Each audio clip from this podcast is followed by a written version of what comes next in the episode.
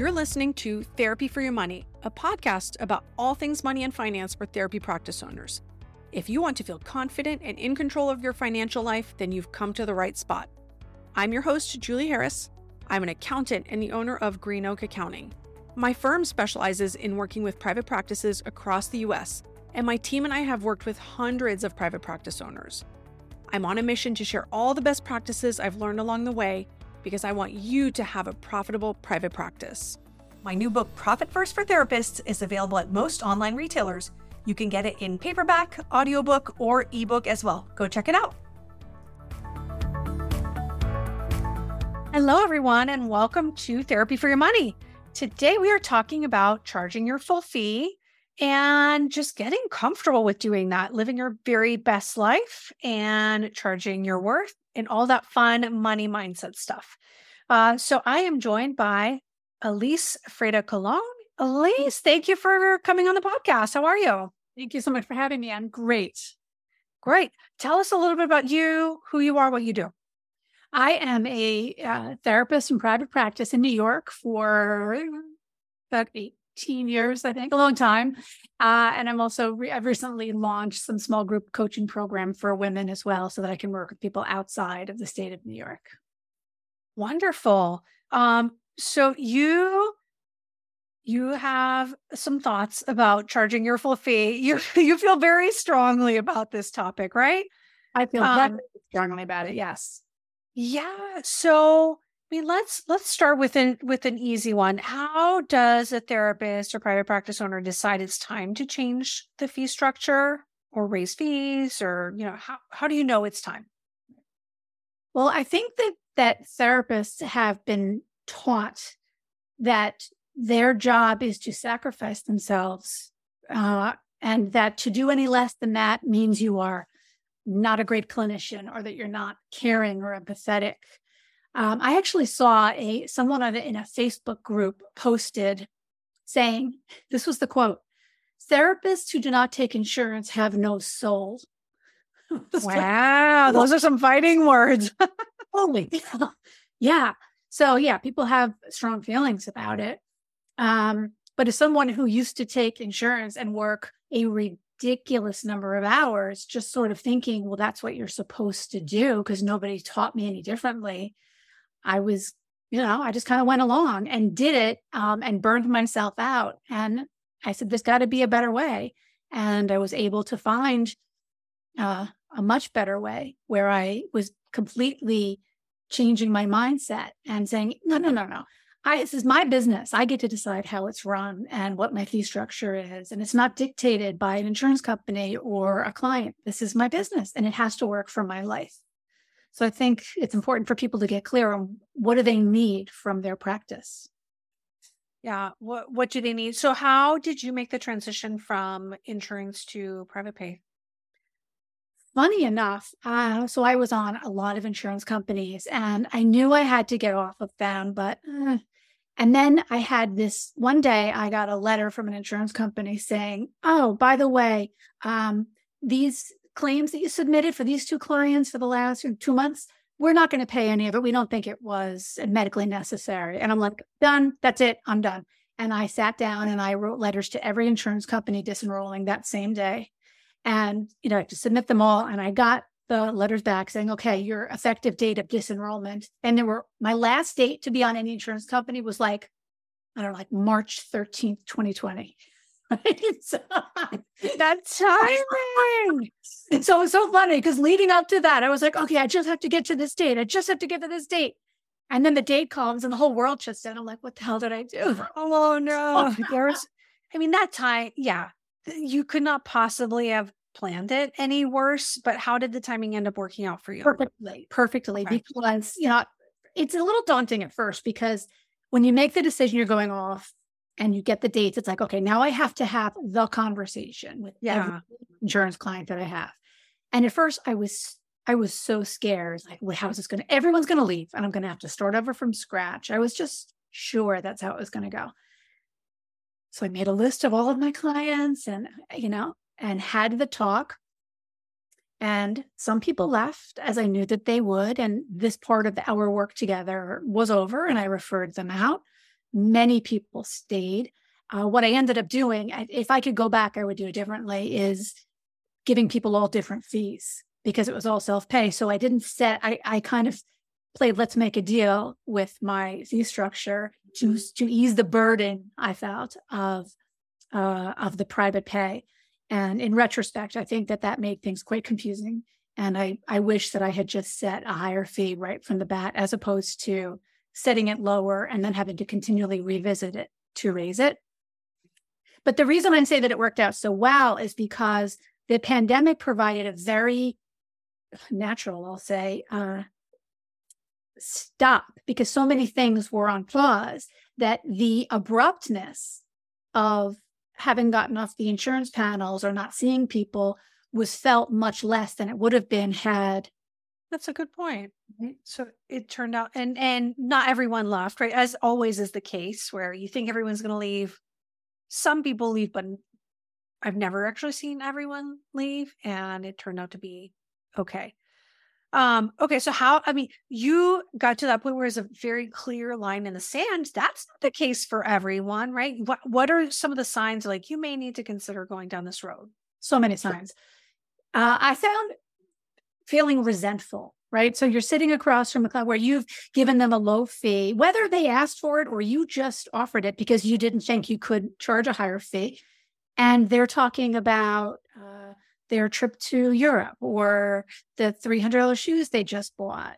And you start to feel like, wait a second, what, what am I doing here? This isn't fair. And you start to feel resentful.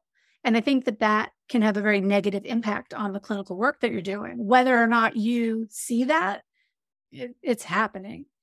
And if you feel as though you have allowed yourself to be taken advantage of, or um, you are not setting the parameters of your practice, I just think it can have an adverse effect. So you need to get clear about what do you need to make to live your life? What kind of uh, what kind of downtime do you need? What kind of hours do you want to work? It's I used to have the mindset that when someone called, it was my job to figure out how to get them on my schedule. I would, whatever time would work for them, whatever fee would work for them. And once I started doing work on my money mindset, what am I doing? And I remember the first time I got a call after saying, no more, this is my fee. Someone saying, oh, that's a little high. Can you do any better than that? And I was like offended. No, that's my fee. And if that doesn't work for you, I can give you the names of some providers who perhaps have a lower fee. She booked with me, of course. But I got insulted. Like, where else do you go where you're like, uh, nah, I don't like that fee. Uh, you, you got to go for a haircut and say, you know, nah, could you do better? Could you give me a lower fee? No, you pay with my me. gripe with this industry. Like, this is my my soapbox. Like, who? Because I often hear also practice owners say in the same sentence, "This is my full fee, but if you can't pay it, I can do right." Like in the, like, there's not even a pause like but if you can't i i could probably slide it. And then you end up with like oh i have a private pay practice but everyone is on a sliding scale. That is no better. That is no better. But where do you go to the surgeon and say oh that's too much or like oh this hospital's more than i expected. Like can we go to a different hospital? No. And i think part of it is that uh, it's it's kind of drilled into you. And i remember being in in uh, graduate school uh, I guess I can say. I mean, I went to a good, I went to Columbia University, you know, really good school. And uh, I remember feeling that there was a mm, hostility, might be too strong a word, but a bias against those of us who intended to go into private practice. And we were kind of seen as the sellouts. That the really? real that the real social workers were going to be doing the the, the good work. The, the so is that agency like considered that was considered good or like what was? Yeah. yeah, you weren't you weren't in it. You were not trying to make money. That was kind of a a no no. Uh, and I remember that, that I've heard a lot. Yeah, that that like oh well, and and this this line drives me freaking crazy. I didn't get in this deal to make money. Like what the? Where did that come from? And you know they don't teach in grad school. There was no business classes. There was nothing even mentioned about building a private practice or if that's the route you want to go how do you do that and how do you set fees and and the way and having been in practice all these years the way i have built a practice is like figuring it out myself or going to a colleague and saying, Hey, do you, how, how do I, how do I do this? Nobody knows. And it seems as though in the last oh, five to seven years, there's been this whole group of disruptors in this field who yeah. I love. And I can't get enough of them because they're saying, no, no, no, this, that's old school stuff. We're not doing it anymore. There's another way to be. And I'm just, they're, they're so wonderful. And I'm so appreciative that they are, that they have a platform and a voice. I think I've heard often of professors in grad school saying, "Well, you're not you're not going to make money doing this." And I wonder how harmful those few words are to the entire industry, right? How many people decide, "You know what? I need to support my family and I will I'm the only care, you know, breadwinner and this is not going to work for me. Let me go do something else where I can make a, a living wage." And how um how many people that has excluded from the field that otherwise would have been amazing clinicians that just simply opt out because they think they will never be able to to, to make money after paying for a master's degree yeah it and it's it's untrue first of all and i think that it's antiquated thinking left over mm-hmm. different era mm-hmm. um, and you can make a very good living as a therapist. I mean, I set my own schedule. I work the days I want to work. I have never felt freer in my career than I do now, having a very nice fee that every single person pays the exact same fee. Everyone is at $250 a session, everyone.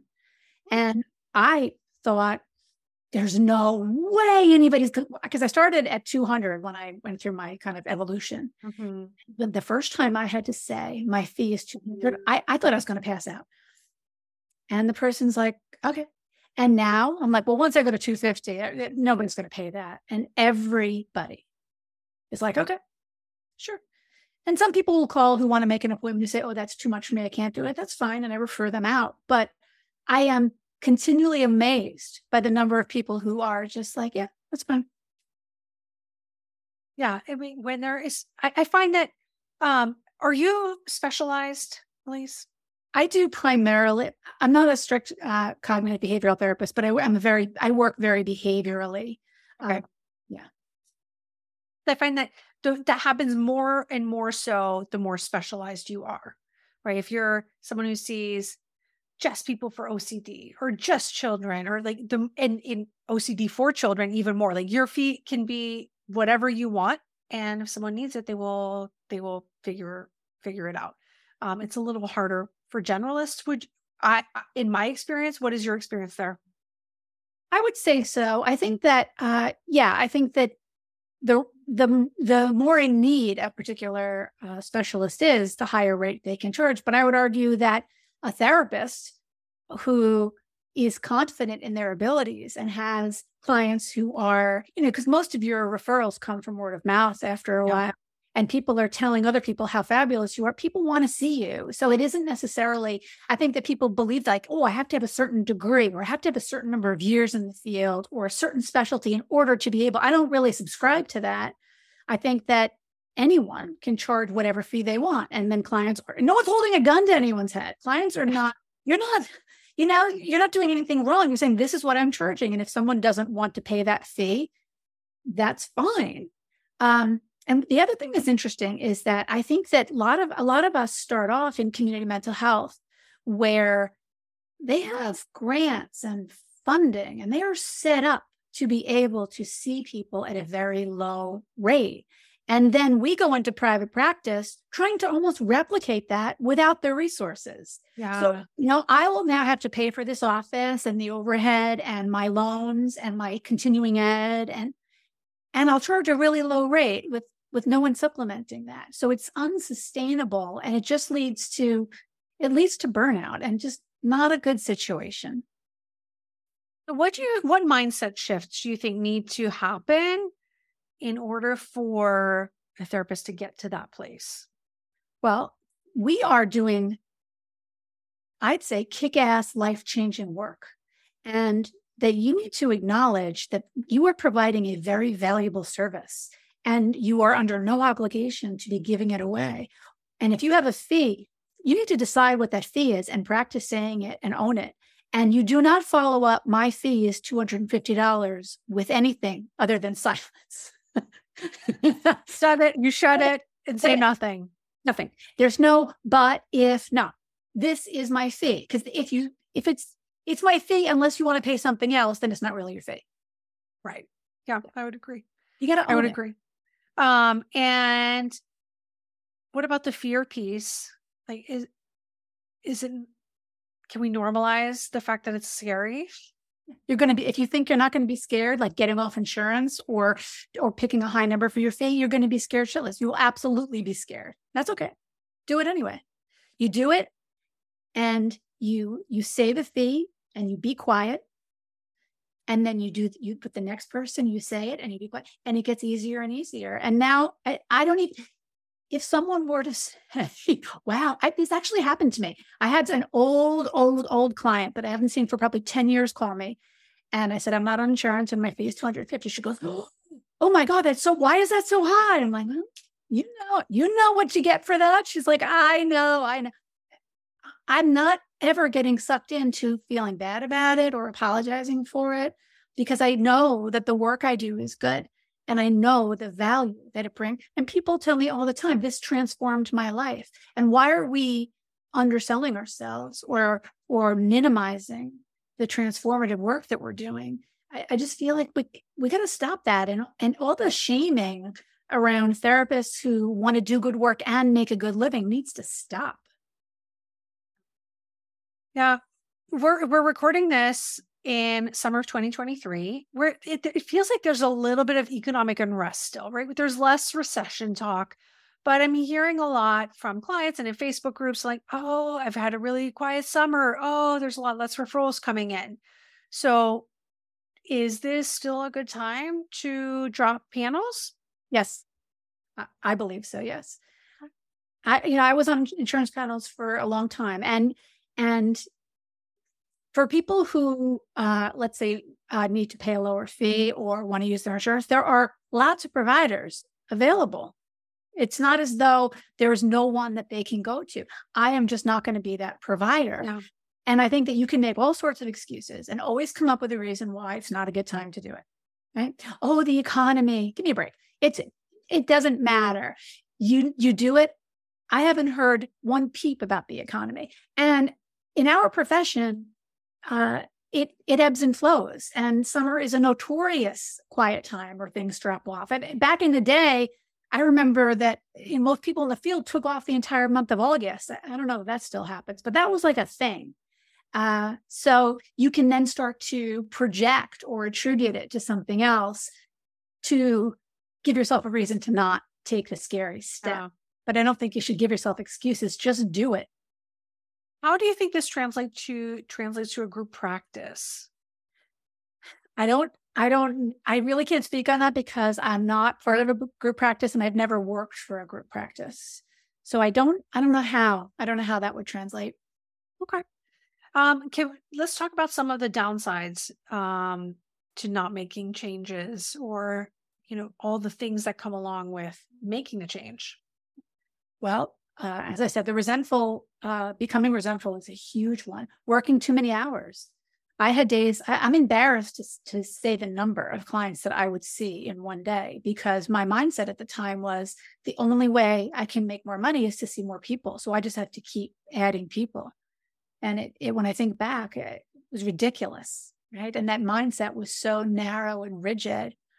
Um, not making the kind of money you need to make to live your life and to for many you know pay back student loans. And you know we we have to do uh you know in addition to the grad school we have to do lots and lots and lots of clinical hours. I mean there's a lot that goes into it. And i think that we undermine ourselves when we diminish what we you know what we have um what we've gone through and the work that we've done to get to this level. You know we get there and then we're giving our services away because someone told us that we're meanies if we charge any money. It's it's it's just nonsensical to me.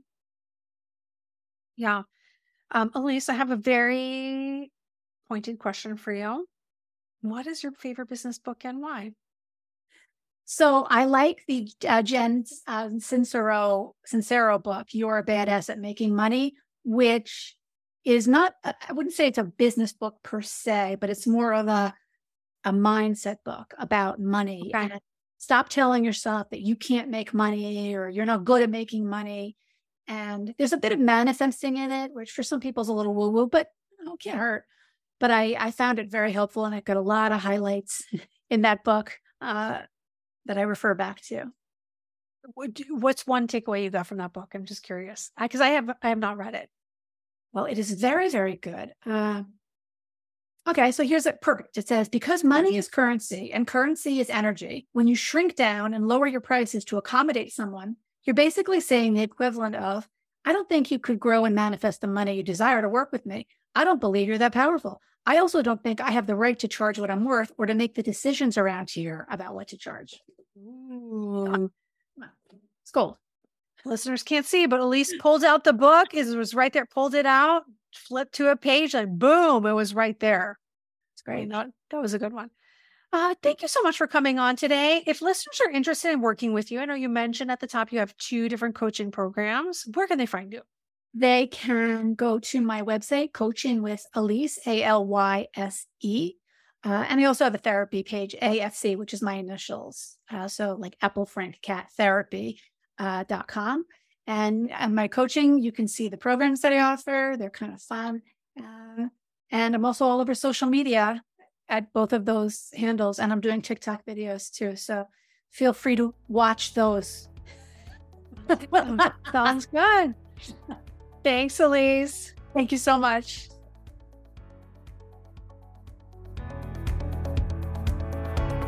If you're looking for accounting help, head over to therapyforyourmoney.com slash accounting to find information about my accounting firm and all of our specialized services just for private practice owners. If you enjoyed today's episode, we'd love for you to give us a five star rating on iTunes.